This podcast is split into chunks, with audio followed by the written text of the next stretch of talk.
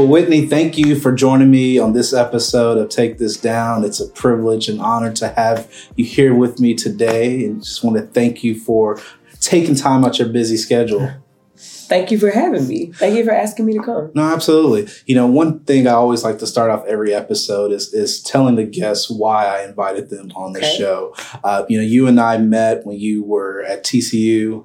Uh, you coached uh, teaching the student athletes, and I had the opportunity to come in and speak, being a Baylor Bear and everything, talking to the TCU. Still can't believe we did that. but nevertheless, but you know. Um, you know, really enjoyed, you know, meeting with you and we kept in touch and then started to see all the things that you were doing in the community. Uh, was from, you know, just general awareness on different disparities within Fort Worth and it was aspiring. And so when I was thinking about different people who I felt like needed their roses, it, mm-hmm. it was, you were one of the first people that came to mind. So, so thank you. Thank you.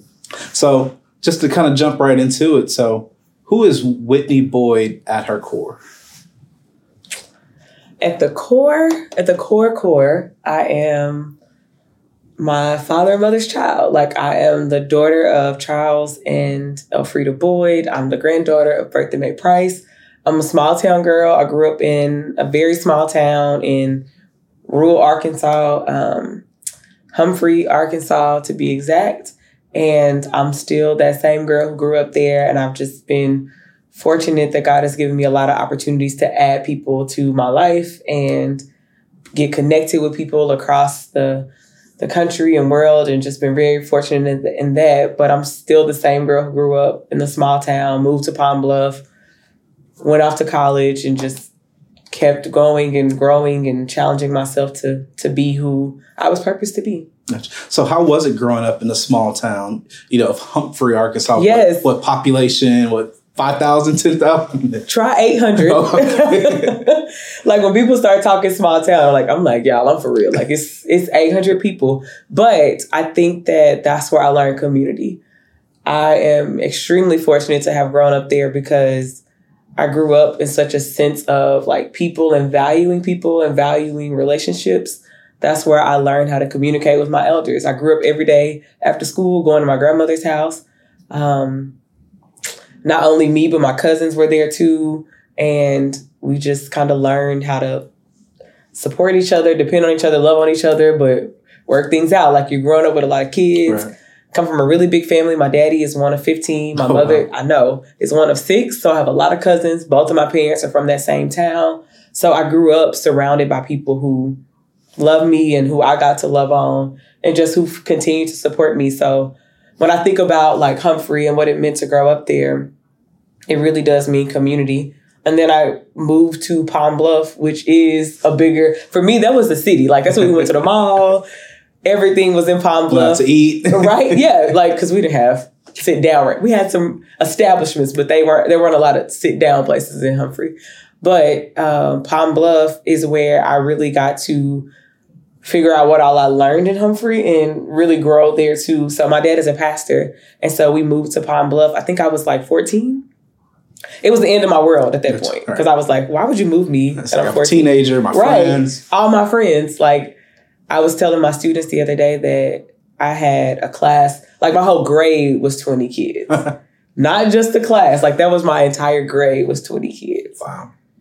So you know, from growing up in Humphrey and transition to uh, Pine Bluff at 14, did you feel like you were prepared or do you feel like, you know, coming from a small town, you were mm-hmm. behind, you know, your, your peers in Pine Bluff or how was that transition for you? That's a really good question. I remember, um, so in Humphrey, we had honors classes, but we didn't have AP. It was a very small school district. We didn't have AP classes. But I remember that I knew I was smart. I was in GT, all these things. And I remember going to Pine Bluff and I wanted to be, and the friends that I made, they were in the AP classes. So I'm like, how do I get in those? Like, right. and I remember wanting to do AP classes and some of the people at the school felt like, well, you can't, and I was in the 11th grade at this point. And so they're like, you aren't used to this rigor. Maybe you should just try the regular classes. And, but my mother, who is an amazing advocate for me in education and all that has always been, was like, no, let my daughter take the AP classes and let her figure out she can do it because I know she can do it. And if she can't, then we'll we'll right. revisit that later. So my mother advocated for me to be in AP classes. And so I was able to be in AP classes and I thrived. I graduated with honors. Um, all that. You know, it's just you said something that just kind of sparked. It's just something about mothers willing to advocate for their child. It reminds me of, of, of when I was in high school and I was in ninth grade and it was like, oh, you know, we think that he's XYZ. And my mom said, no, y'all want to just challenge him, put him, put that boy in it, exactly. those AP classes and, you know, it's kind of the rest is history, but mm-hmm. it's because my mother advocated for him, similar to Absolutely. like how your mother advocated for you. So, you know, with knowing that, okay, I belong, mm-hmm. you know, how did that project you for your next steps? Yeah. I think like going from all that I've known, like from kindergarten through literally starting the 11th grade with the same kids, you know, I, I, knew there that I was smart. I was able to lead there because it was very familiar too. But then moving to Pine Bluff, where I was a little fish in a big pond, I had to really find my space and my voice in like leadership opportunities. It's okay, all that. And so I think that was really good for me because it helped me get prepared for college and what was next. And, and, and, so, what was next for you? I went off to school at the University of Arkansas in Fayetteville. Home of the Razorbacks, to be exact. Beautiful campus. Beautiful, beautiful campus. campus. And so, you know, Humphrey, Arkansas. Pine Bluff, you had to have culture shock going to Fayetteville. I did have culture shock going to Fayetteville. I remember when I was looking at colleges so Pine Bluff has a great institution, UFUB, which is right there in Pine Bluff, and it's a great school. And I knew that I visited Fayetteville, heard about it, and I was interested. But what really sealed the deal was that I got scholarship money to go to Fayetteville.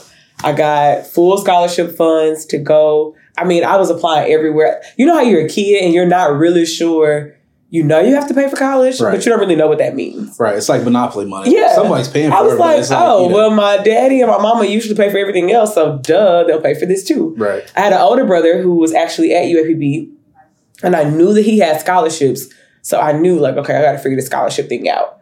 Um, and my parents actually had a very real conversation with me, which I always advocate for parents to have real conversations they're like, if you want to go to Fayetteville, you can go, but you got to get scholarships to pay for it. This is what our money will pay for. Right. And the rest, you got to, you know, you got to right. figure that out. So I worked really diligently to get scholarships. And I was fortunate to get scholarships to cover my cost of me going to Fayetteville. They also reminded me that when I went, I had to keep my scholarships to stay there. so I also went with that mindset, like I'm going for academics and I have to graduate. And so, how was your experience on campus? So my experience on campus, it was just like what I learned in, in Humphrey growing up. It was finding my community and leaning heavy on that. Like that's a place where I feel it I feel like I really was poured into with like mentors. Being a young black girl from a small town in Arkansas going to Fayetteville was a culture shock because there were people there from everywhere. Um, I grew up in a space where I won't say it was racially diverse. It was actually majority white in Humphrey, but going to Fayetteville, it was that times like 500, right? right? And so me figuring out that and really, it really forced me to figure out the type of leader that I wanted to be. And like, you've always been called a leader because you've been in spaces where people knew you. They don't know you here. Right. So I really had to carve out my own path there. Right. Right. So, you know, you know, I'm a big Malcolm Gladwell, you know, mm-hmm. reader. So you always hear big fish, you know, small pond, small pond, big fish, mm-hmm. or whatever. You know, would you say that you kind of had, you know, the you know the concept where you was this big fish in Humphrey, and now you had to go to this big pond and you know try to still stand out. Like, how was that? Yeah, even in Humphrey, like I, I feel like even with it being a small school, like I knew everyone, but I was still um, definitely more like nerdy in high school. And then in college, like I got to really own that. Like it was cool to be, you know, because right, I needed to get my academics. So, right. and I was paid to be there to be smart. And so I got to really like own that in a way that felt right for me. But in Fayetteville, I think that had some really great people. I was a business major, a marketing major. So Walton College of Business, we what people don't realize about Northwest Arkansas is really like home of a number of Fortune 500 companies, including Walmart, JB Hunt, Tyson. Like, right. so I was watching people who were leading these companies come into my classes and all of that. And I was really trying to figure out, okay, well, how do I become that? How do I do that? And I got to watch people. I joined a sorority my freshman year.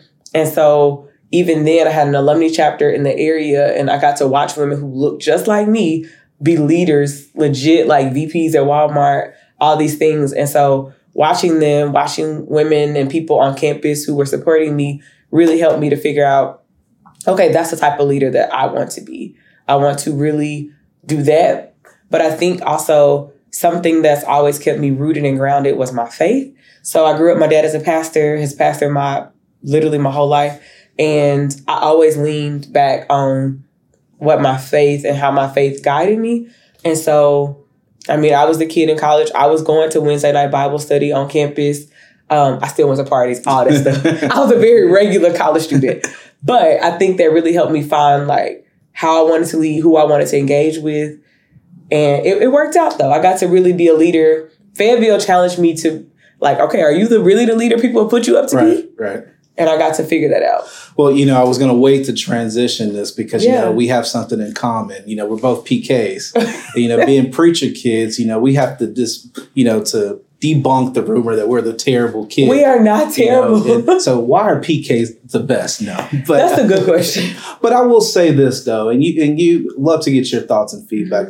You know, growing up with you know um, pastors as, as fathers, and even for me, my grandfather's a pastor, my mm-hmm. brother's a pastor, my uncles and cousins are all pastors. So yeah. it's it's always been around me. Mm-hmm. But I always tell people that experience has allowed me to meet people where they're at and mm-hmm. be able to talk to people from all you know walks of life, wherever they come from, socioeconomic status, demographics. Right. You know, has would you say that's been your experience as well? Yes, I think that we do get a bad rep, and I never understood that. Like people are like, "Oh, you got to watch those PKs," and I'm like, "Watch us what?" Well, you know, I mean, I, I, I, I made some people uh, right, but you, I mean, but it was because we were just regular kids. Right, like, right. My daddy's a pastor, not me. Right, right. Um, but I think that watching my parents in ministry really helped me too to learn love and grace for people in a way that I don't know I would have learned aside from that. I mean, watching them love people who and offer grace to people who maybe didn't have their best interest at heart or who maybe mistreated them. But I also I also grew up in a very loving church environment though. Like I feel like the people that we've that my parents have led like in ministry have always loved on us really hard and that made that easier and they also understood that we were kids right and right. just and my parents understood that we were kids yeah you know and i think I had no idea our conversation was going to go here but now yeah. since we're here you know i almost say that growing up as a as a preacher kid it's harder mm-hmm. because you see things and you, are asking why and, the explanation don't make sense no it's like wait what? do You, that doesn't make sense. Or, you know, why are we doing this? Right. Or how right. can you, you know, forgive this person? Mm-hmm. Or, you know, why isn't it like this for us if you're supposed to have this VIP pass to God, daddy? Right. like, can you just ask God to do this real quick and, and just boom, like, right. let's go. Yeah. I think one of the things that I think about often is I think pastors also get a bad rep, but I don't think that people think about it in the impact that it has on like families too. Like, my dad was often having to step in the gap, stand in the gap for other people. Like we would have vacations, we would go on family reunions. We had to come back either really early Sunday morning or late Saturday night because we had to be at church. Right. Or maybe we had to do something different because someone passed away. He had to go to a funeral. So things always looked a little different. So we all were making sacrifices alongside him. Right. Um, but I also really genuinely believe that my brothers and I have been blessed because of those, that obedience that my parents had um, I, I believe that we've reaped the benefits of that. That's good. That's good. So you're at Arkansas, marketing degree yep. in hand. You're ready to go take on the world, right? so I thought. you thought. So what did yeah. you end up doing after undergrad? So I told you, like being in Northwest Arkansas, I really thought that I was going to be like, you know, you watch TV shows and you see the people who are like working for these corporations. I thought I would be like living in some downtown area of some big city being a VP of marketing, just like living this life. Then I did an internship and I was like, I don't know if I want to do that.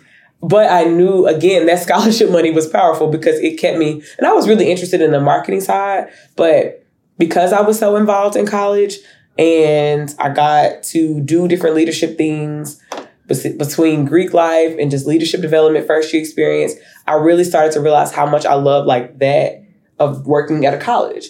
And I was a part of this organization that helped you understand what it meant to actually, you know, you work right. or you go to college, but you don't really think about the people that work there. Right. Like, oh, this is their job. Like right. they do this every day. And so I decided that I wanted to pursue higher education as a career.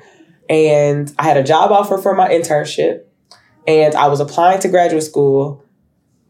And I was waiting to hear back from grad school. But I knew I had a job offer and they were going to give me, they were very, very generous. They were going to give me a while to make a decision. So I always knew I had that in my back pocket. But I decided to go off to LSU and pursue a master's in higher education. Okay. You know, before we transition to LSU, I wanted to ask you, you know, did your marketing skills come from your, your pecan business that you had as a little kid? that pecan business is serious.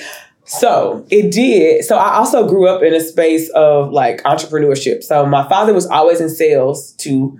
And my mother actually had a business degree but when so she worked for like a corporate, but then always wanted to be a teacher. And when I was maybe in middle school, she went back to school and got her certification to become a teacher. So I always grew up in this environment where people who were in business. And honestly, I can't believe I'm going to say this on camera. My older brother was a marketing major, so I became a marketing major. it just felt right. I was like, oh, my family does business, duh. So I became a marketing major. But that pecan business, I told oh, I've been an entrepreneur for a very long time. But growing up in that small town, we had a lot of like fruit trees. We had pecan trees, plum trees, all of the above in our yard. And one, I mean, not summer, one fall, I decided like, I'm about to make money off this. So I go outside, I'm picking up pecans and had an uncle who worked at like, uh, basically like a factory over in Pine Bluff. And he helped me source sales. like I had so many sales. Like I ended up having to get my brothers to help me pick up pecans. And then we had so to send them payroll. I had payroll. I don't know how much they made, but everyone had a really great Christmas because I was selling pecans. Like I had packaging, I had a system. We would take them, we would get them um, cracked and shelled at this place that would do it. Then I would sit there, get them ready to go. My uncle would take them and sell them see the, the the the people that you were looking and aspiring to in college, you were already there. Listen, I'm like, I can really show y'all how to run Walmart. I should have told them that. so you know, armed now, you you know you're prepared, you're equipped. You head off to LSU. Mm-hmm. That's another culture shock. I imagine it is. It is. So what's interesting is I have again my older brother. He's had a lot of influence on me. My older brother actually lived in Louisiana. Okay. Um, he lived in Hammond, which was like 45 right, minutes right. from Baton Rouge. But that summer before, I went to stay with him because I did my internship in Baton Rouge. Okay. And so that's where I really like I knew about LSU, but I was like, huh, maybe I'll like apply to LSU. My brother's there, so I get to, you know, be around my brother. And I went off and LSU, Arkansas was a really big school. LSU was a really big school. Right. And so it was still different though, being in Baton Rouge just was Baton Rouge was the cap is still is the capital of Louisiana. All these different things of being in what you know the city is larger than Fayetteville, um, but it was good. It was a good challenge. That was my first time having bills because I stayed on campus like all through undergrad. I stayed on campus. Then two of my sorority sisters, who literally like just real life sisters, we all went off to LSU together, and we got a three bedroom, con- three bed, three bath condo. Uh-oh. Uh-oh. Listen, we weren't just doing it; we were doing it, and I don't think that we realized that most of our grad student stipend was going to go to our rent, but it did indeed. So y'all ate a lot of spaghetti. You know, well, no, in Louisiana, I feel like we ate a lot of jambalaya because it was. Hey, whatever's gonna stick and last for. you know, you get pizza on campus. I feel like at LSU, we always they always offer free jambalaya. Gotcha.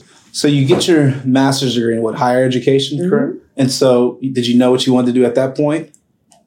I don't know that I've ever just fully known what I wanted to do, but I um, I actually wanted to move to Texas at that point. I wanted to move to Texas. I think Memphis was on my list. All these different places that I felt like would be close enough to home, but I could also live in a bigger area. So you wasn't gonna let your big brother pick your next move? No, I didn't. I didn't. I think he was still in Louisiana at that point when I was leaving Louisiana. So um, applied to jobs, and I actually ended up back in Fayetteville. That was the last place I thought I would end up, but I ended up back in Fayetteville at my alma mater, and I was working with TRIO program, Student Support Services, and I fell in love. I fell in love with working with first year college students and really helping them navigate. I think that's they are who taught me what it meant to like advocate for an identity that you didn't because I wasn't a first year student, right. but I got to learn a lot about their experience, but also figuring out how do I advocate from their perspective and their voice and what they're telling me they want. Because you know, I would imagine that they have no one to go to and ask, like, "Is this normal?" or "What am I mm-hmm. supposed to do in this situation?" So they're kind of walking, you know, blind, if you will, and you were able to provide that resource and also that sounding board for them. Was that fulfilling to you? It was. I think that I learned so much though too on not how to make assumptions about people and their experiences because I enjoy like research and all that. So I would read a lot of things about like how do I what do I need to understand about the students that I'm working with. But what I realized were they were there was so much more depth than what the research said and what experiences of people and practitioners said about first year students. And I got to really hear from their perspective things like they lack academic preparedness, they lack parental support. And that wasn't true for the students that I was working. So I knew there was something deeper to the story. And so I did that for maybe three years and I got to learn a lot. But what also the motivation that they gave me was that in order for me to really be able to change policy that happens for first gen students and students of color, I had to go get a terminal degree because I, I had to accept that. And one of my students was like, you know how you graduate and you're like, okay, if I don't do this again, I'm good. Like this is gonna right, be it. Right. But then I realized, oh no, there's something else I got to do. Right, And one of my students reminded, he was like, I thought you said if you never got another piece of paper, you were gonna be good. I'm like, yeah, jokes on me. so where did you ultimately get your PhD from? I ended up leaving uh, Arkansas, leaving my job to become a full time graduate student again, and I came to TCU. Fort Worth, Texas, Texas Christian University, just like home, right? No, so how was that transition? Was this your first time living in Texas? First time living in Texas. First time living in um, a city the size of Fort Worth. I had family here, so I visited Fort Worth, but this was my first time really um, living in a space like this. Uh, TCU was way different than the schools that I've been at. I've been at large state like land grant institutions. Right. And TCU was what felt like really small private institution in the middle of a major city. Yeah, because I'd imagine when you came to TCU, it wasn't as big as it is now, and it's still relatively small compared to yeah. Arkansas and mm-hmm. LSU. Yeah. You know, how how was your experience? You know, doing your PhD and being at TCU. I think something that I wasn't expecting from TCU so I knew I was coming here for graduate school and that I would thrive there. You know, I, w- I would get to know community, but I wasn't expecting all that came, all the opportunity that came for me at TCU. TCU was most definitely a place of opportunity for me. And I didn't know how all of it would unfold. So how did it unfold for you? I mean, I came, I I remember coming to visit TCU and I actually met someone. I, I didn't know anything about TCU. I'm, sight unseen. Sight, well, I met someone, um, Dr. Mills, who was the program director for the the program that I did. Doc, Don Mills? Don Mills. Yeah, we serve on the food bank. Oh, really? Yes. Yeah, yeah. So I met Dr. Mills at a conference, and I tell you, this is probably like my countryside. He can sell water to a drowning man. he can. Right? He if can. you know Dr. Mills, you know this. Yeah. And I met him at a conference and I remember I wasn't ready to leave my job at that point. So I was like, okay, there's this school there. And I loved what he was saying about the program. I could come in, and make it my own. All that was very appealing to me, but it wasn't the right time. And I remember going back to that conference and I was like, hey, Dr. Mills, I'll be there. I would love to chat. I think I'm ready to talk more about TCU. Then I came to visit and I met with different people. You know, Dr. Darren Turner. I got to meet with Dr. Turner because I needed to know. Like, Dr. Mills was one person. Um, I had met Chris Hightower at the conference. Chris is a salesman too. You know, I don't know I would have been more impressed if you were able to turn down Don Mills and Darren Turner after Right. speaking with them. I would have been more impressed. I was not able to turn them down. And so I applied to TCU. I got in, I came, and I remember when I moved to Texas and I left my job, my job with a salary and benefits to become a grad student again. And I remember I I go to church at Mount Olive on Evans on the south side. And I remember Pastor Glenn preached that morning about when faith, I mean, when facts don't act up, add up, that's where, that's when faith kicks in. So when facts don't add up, that's when faith kicks in. And I remember pulling up to a gas station and I just started boo-hooing because I was like, what did I just do? Like, I just left my job to become a grad student. Who, when, where, and why? and so that took a lot of um, prayer and just trust and faith in God that I was going to be okay. And even the whole journey to TCU happened in an interesting way, but I remember someone reaching out to me and I knew I would have tuition covered because that was a part of the package. But someone reached out to me about working in their specific office. And I was like, oh, okay. Like, yes, I was interested in it. It, it meshed well with what I wanted to do.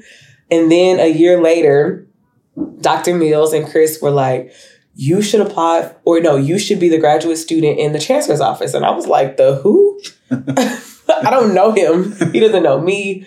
I'm not sure about that. I really like already what I'm doing. I get to work with students. And I remember they set it up and I went to go meet with Chancellor Boschini. And I remember him being like, I usually usually like to like know who I'm hiring, like make a decision on this. He was like, but uh, let's see. Like, so we both were kind of like, okay, we're gonna see where this it goes. out. You know, I want to back up just to make sure that I, I heard it correctly. You said when facts don't add up, that's when faith kicks in. That's when faith kicks in. you know, that's something that you want to take down because that that's Yeah. good. I like that. Yeah. I like that. And so you're working in the chancellor's office. Mhm. You know, you essentially you're on the mountaintop at TCU, but you know, I get a sense that you maybe still might have a sense of unfulfillment or something missing.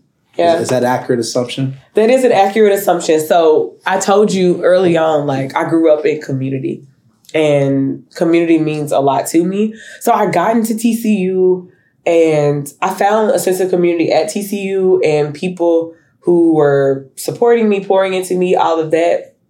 But I also knew that I needed to find community outside of TCU because that was really important for me. And specifically as a graduate student, I knew for me to thrive, like I needed to know and feel the city. Like I needed to feel people outside of TCU and feel like a connection with people outside of TCU. Uh, so I went on this journey of finding community outside of TCU. And I would just say that you have not only went on this journey, but you know now you are a pillar in the Oh, community gosh. within Fort Worth, and you know I think that some of the things that you do or are a part of are great things. And so, would you like to talk a little about some of the areas within Fort Worth, within the community Yeah. that you're working on, or that you have a passion for? I have a lot of passions, but at the root of it, it's people. And so, actually, when I first got to TCU, I was applying for this fellowship, the Schweitzer Fellowship. And it's you are looking at some disparity in the community and you're wanting to fix it or you're wanting to support like removing barriers around it. For me, that was education. My work with first gen students told me that education, there's a disparity with in our education system. And so I was connected with actually um, someone in Rainwater who, and they were working with the Morningside Children's Partnership at that point over in 76104. And I got to meet Mr. Andrew Chambers with the Morningside Children's Partnership. And he took me in and he allowed me to do my work around building a college going culture in Morningside. And that was literally the first year I was here. I was like, I don't know anything about Fort Worth. I don't know anything about the schools. I know there's a big district, but I don't know anything about it. Right. But he really took me and him and his team, and they let me do my thing. I got to work in the schools. I went to church over there already, so I knew something about the community. But that was really a springboard for me. And from there, I mean, now I'm working with Braver Together, and I get to go back to 76104. We'll talk a little bit about Braver together. Yes. So Braver Together is an organization committed to transforming 76104. So if you know the story or the study from UT Southwestern that talks about 76104 having the lowest life expectancy in the state of Texas, what we know about that is but the lowest life expectancy is really happening is on the east side of the highway 35 right. in the black and brown communities. So we look at the historic South Side, Morningside, and Hillside communities, and how do we build pathways to health equity through economic development, education, healthcare, and housing. So we get to walk alongside community members who have been invested in the area for decades, years, and they either live, work, play, own a business, grew up in 76104, and we get to walk alongside them to help address issues around how race shows up in the health equity and there's disparities even with the hospital being right down the road. So I was just going to say, you know, within what 10 minutes you're from the medical district mm-hmm. in downtown, but yeah. here lies all these disparities. Yep, yep. So we know that there has to be some deeper reason that this is happening, and we know race plays a huge issue in that. And so we're actually looking at that, facing it head on to figure out what do we do to help support people in the community who've already been doing the work for decades and who already have ideas, who have things, but they need support in helping those things come to fruition or scaling their ideas. So we get to work with nonprofits, we get to work with for profits around capacity building. And for me, it was like definitely when I talk about my path, it has not been linear by any stretch of the imagination, but it's all come together in a way that I know it's been orchestrated by God. All right, and let me let me ask you this question. You know, I, I didn't grow up in Fort Worth. I grew up in Arlington. You know, came to Fort Worth around the same time as you. Did you feel like you met with any barriers of like who's this outsider coming in to try to work in our communities, or was you embraced like, oh, mm. come on, you know, we we yeah. need all the help that we can get. I think that's really interesting that you asked that too, because I remember when I started with Morningside Children's Partnership, like super eager, excited, like had a heart for people, you know, all these things. Right. They didn't know me. And so I think that that was a reminder of lean on what you know. You know people, you know how to build relationships. And I had to lean heavy on that. And I had to take some steps back to where I was willing. I remember Mr. Eddie Griffin, who um, I was getting ready to go do like an essay writing workshop, right?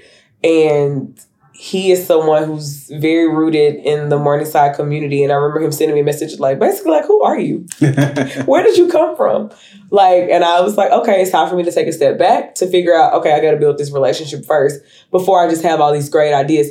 I think people knew that I had a good heart, but they needed to know my heart first. And so I had to pause and do that. I think something that was interesting though, I was also entering community from the aspect of having the TCU brand of support.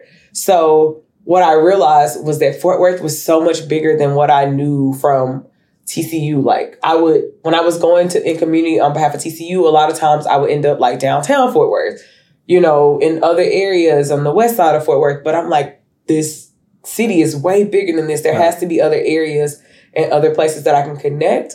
And so I was fortunate to have that help me open up some doors, but I also had people who would go before me and like really say, okay, y'all, chill out. She's okay. I know she's like this girl who's always going to talk about being from Arkansas, but uh, that helped me to get into some doors. So, you know, my experience was with, with Dr. Michael Bell, you know, oh, okay. sitting me down and questioning, you know, but, you know, now still to this day, I can call Dr. Bell, he can right. call me. And it's just, sometimes people just want to know, are you, are you, mm-hmm. you here for the photo op? Or are you here right. to, to do what you say you're going to do? And I think that's important when you're mm-hmm. you, you, mm-hmm. know because it's it's a heart business not you know uh, just what you can get out of it yeah. and so i always appreciate that about the elders in fort worth yeah uh, but it's also you know when you're outside it's like i'm just trying to help it's like wait i wasn't i'm not trying to say but you know what i figured out it was like just keep showing up right and if right. you keep showing up they keep seeing you then they're gonna they'll they'll they'll let you in. Just like with anything, consistency. Yeah. Yep. You know, so how was it navigating leadership within Fort Worth?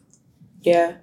When I think about like just navigating leadership within Fort Worth, I, I think I had to learn some lessons around what it meant specifically for me, like not only as someone coming from outside of Fort Worth, but even just with my identities, my race, gender, all that, and then understanding that it wasn't the same for everyone else.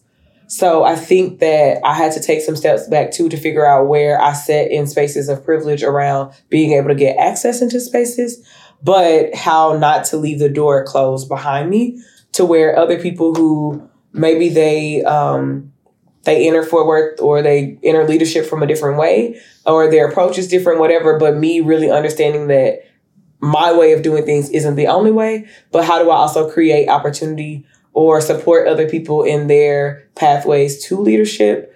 So I have seen it be very difficult for people to enter into leadership, especially in a way that feels authentic to right. them. And so I've been very cognizant of that and really respecting that for people to understand that people are leaders in their own way and within their own communities and have their own paths to leadership, but also using when I am at a table to challenge people to say, like, well, why can't that person be a leader? Just because their approach is different doesn't mean that they're not a leader and that they shouldn't be a leader. Or why is this type of leadership what feels most comfortable? But how do I, specifically for me, um, how do I create other pathways to leadership for other Black women? Because I know that Black women have the keys to success in so many ways with our creativity, our boldness, our approach to life, our understanding of life, our lived experiences. But how do I really allow for myself to be a conduit for other people to get those opportunities? And, and when you say comfortable, you're really meaning safe. Yeah, yeah, yeah. Because yep. you know, a lot of times that you know you see the same five, six people mm-hmm. who um, that that are expected to do everything. Right. so right. you know, when you speak on leaving the door open, I I love that because you know when I'm given opportunities, I want to one. Uh, I always say if you're going to be present, be present. Yeah. And but also know that I need to leave an impression for the person that comes back behind me that looks like me mm-hmm. have those same opportunities. Yep. And so I think that's that's great on what yeah. you speak on. Do you feel like that approach has been met with resistance for you though? I think that it has been in some ways because um, when people have an idea of what they want and I challenge that idea, they're like, well, that's not what we had in mind. And I've seen that in community, in the workplace, and all these different spaces. But I think, again, showing up in a way that's consistent and persistent to what I'm advocating for has helped me because I'm not giving up. Like, I'm the person in a board meeting, I'm going to ask questions.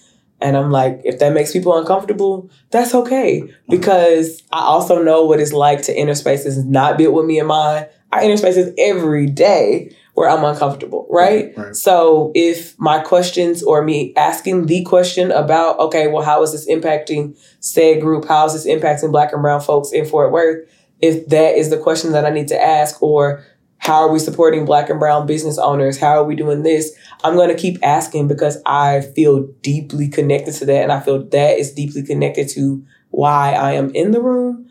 And I've, I've taken ownership of that. And I'm just not afraid of the question. But I think that a lot of that has come because of me discovering who I was. So right, right. But I think also with that is that you know I think there's an added component because it's you know you, are asking those questions you're mm-hmm. having the tough conversations but you're not saying hey do it this way. It's right. like just trying to provoke thought and provoke conversation which i think is important to have in any of those rooms. And so i think and accountability. Right 100%. and accountability for when it happens and understanding too that and it's not just my responsibility.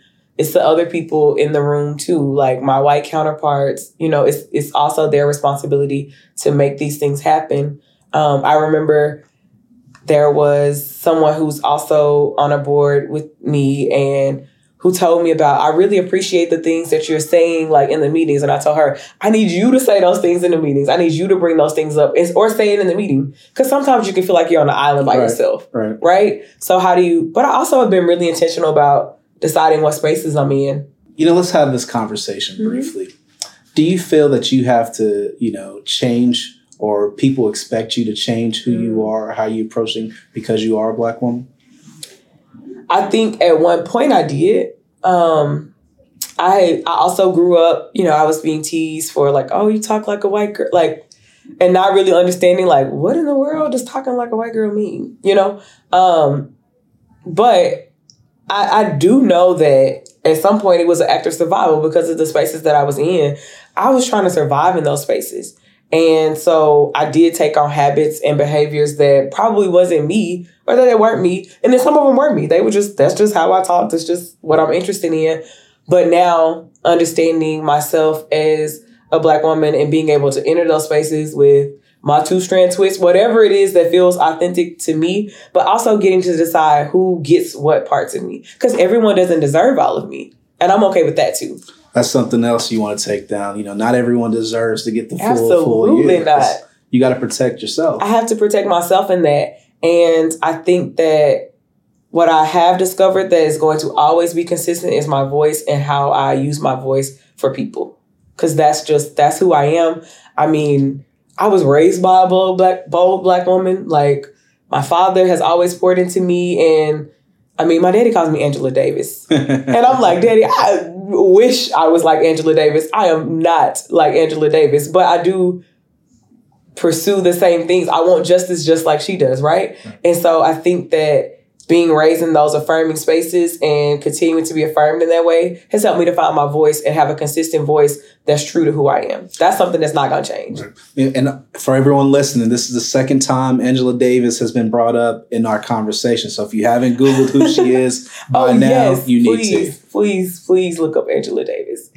Through all your community involvement, you know, for communities with the cause, the Mhm. BRAVE/R Together, you know, you recently awarded the Woman of the Year for the Girls Inc. Yes. You know, how did that make you feel? I think that one felt really special too because it's the Bold Woman of the Year award, but it was talking about being a champion for women and girls. That felt very special because I just think about me as a young girl, like and all of the women that I had who've been champions in my life. I already talked about my mom, my grandmother, my aunties, my mentors, my sorority sisters. And I was like, whoa, like, hold on. You're telling me that I'm a bold woman and I really got to own it. And just my little cousin came here from Arkansas to celebrate with me. She's like, she's 15. She's in Girl Scouts. She's a bold girl. She's like really owning her girlhood. And she came and she celebrated with me. So that was just a moment that I just felt really good about. You know, when you were growing up in Humphrey, Texas. Humphrey, know, Arkansas. Humphrey, oh, Lord. Humphrey, Arkansas. Please forgive me, whichever camera is on. Humphrey, Arkansas. My apologies. Uh, when you were growing up, uh, little girl, you know, with your thriving pecan business, Yes. did you think that you would be recognized for being a bold woman?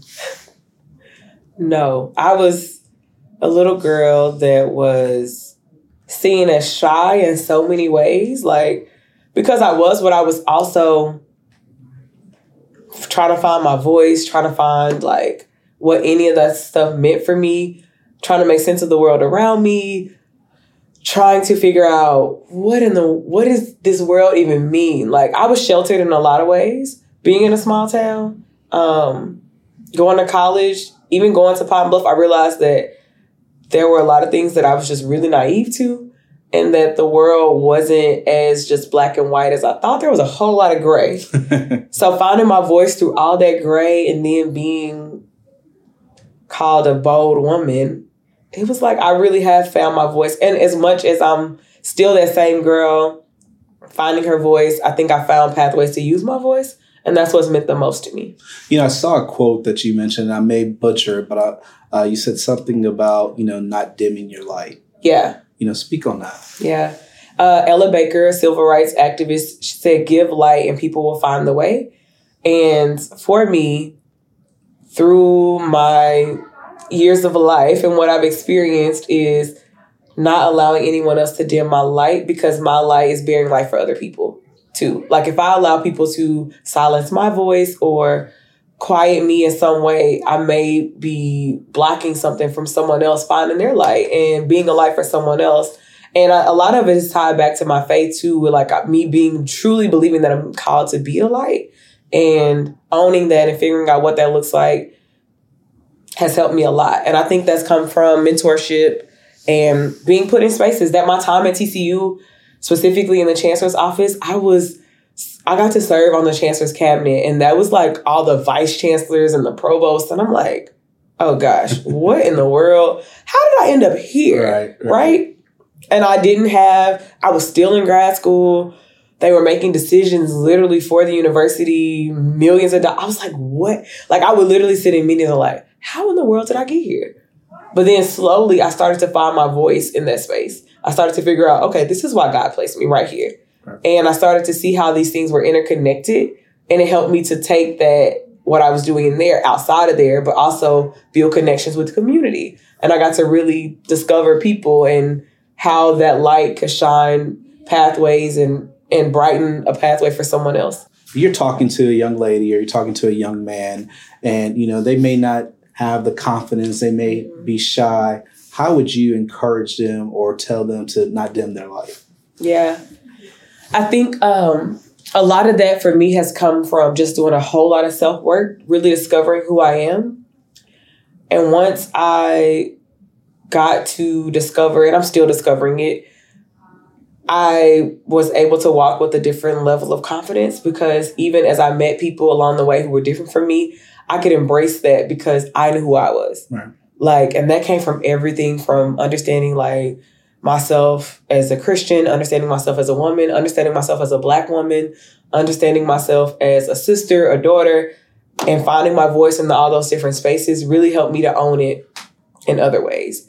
I mean, I grew up, I was teased growing up, like I wore glass, all these things, like that was a normal thing of a what felt like normal childhood things, but I always knew that okay, I have something in me. I just didn't know how to unleash it until I was able to get opportunity. So I tell kids all the time like when you're given opportunity, take it. And this is coming from someone who grew up in a small town. Like we didn't have all these extra mentoring. We didn't have access to those things. Right. right. So when I did move to Pine Bluff and we had some of those things, my parents put me in those things, but I also wanted to be there. The only thing I really quit was piano because it was moving too slow. He wanted me to play like Twinkle Twinkle Little, and I'm like, come on, like let's get to it. I didn't understand then that you really need to know the foundation, right? That's why I needed to start there. So once I understood the foundation of who I am is Whitnee Danielle Boyd, like it changed the game for me and it helped me to own my voice in other spaces and really walk into spaces with confidence, not in a way that I feel like I have all the answers, but I also found strength and humility and vulnerability to know that I don't have all the answers, knowing that there's someone smarter than me in the room, but still being able to find my voice. Gotcha. You know, when we when we sit back down 30, 40 years oh, from gosh. now and we're at, you know, your big retirement party. It's gonna where, be a big party. where, you know, you've done all these great things in the community. There's statues and buildings named after you. You know, gosh. how do you want to be remembered? First I want to say I hope that I have less than 30 years to retirement. Technically I probably do, but I'm working on some things to hope I don't. But either way, what I would like to be remembered as someone who walked in their purpose, but it didn't stop there. I think that my purpose is creating and helping other people discover their purpose and empowering them to walk in theirs. That's good. I think that, I mean, that's why I'll never stop working with students. Even with me transitioning from TCU full time, I'm still teaching there because I know that a part of my calling it is helping other people discover their purpose and I can't leave that. So that's what I hope that I'm known for. That's good. That's awesome. Well, you know, I know we're at the end of our time, but I thank you so much thank for you. sitting down. You know, it's very insightful to me, uh, you know, and hearing your story, hearing your journey and the impact that you're not only making in our community, but the lives of so many who, that you are touching and making better who may never know your name, but mm-hmm. who are growing up and coming through the community you are leaving and lasting imprint. So thank you again. Thank you. And if I ever need some pecans, I know who I'm calling. So. the tree is still up. so thank you. Thank you. Thank you for tuning in to this episode of Take This Down. You're going to want to continue to stay engaged because you never know who our next guest may be. We're available on YouTube and anywhere you listen to podcasts. Thank you for listening.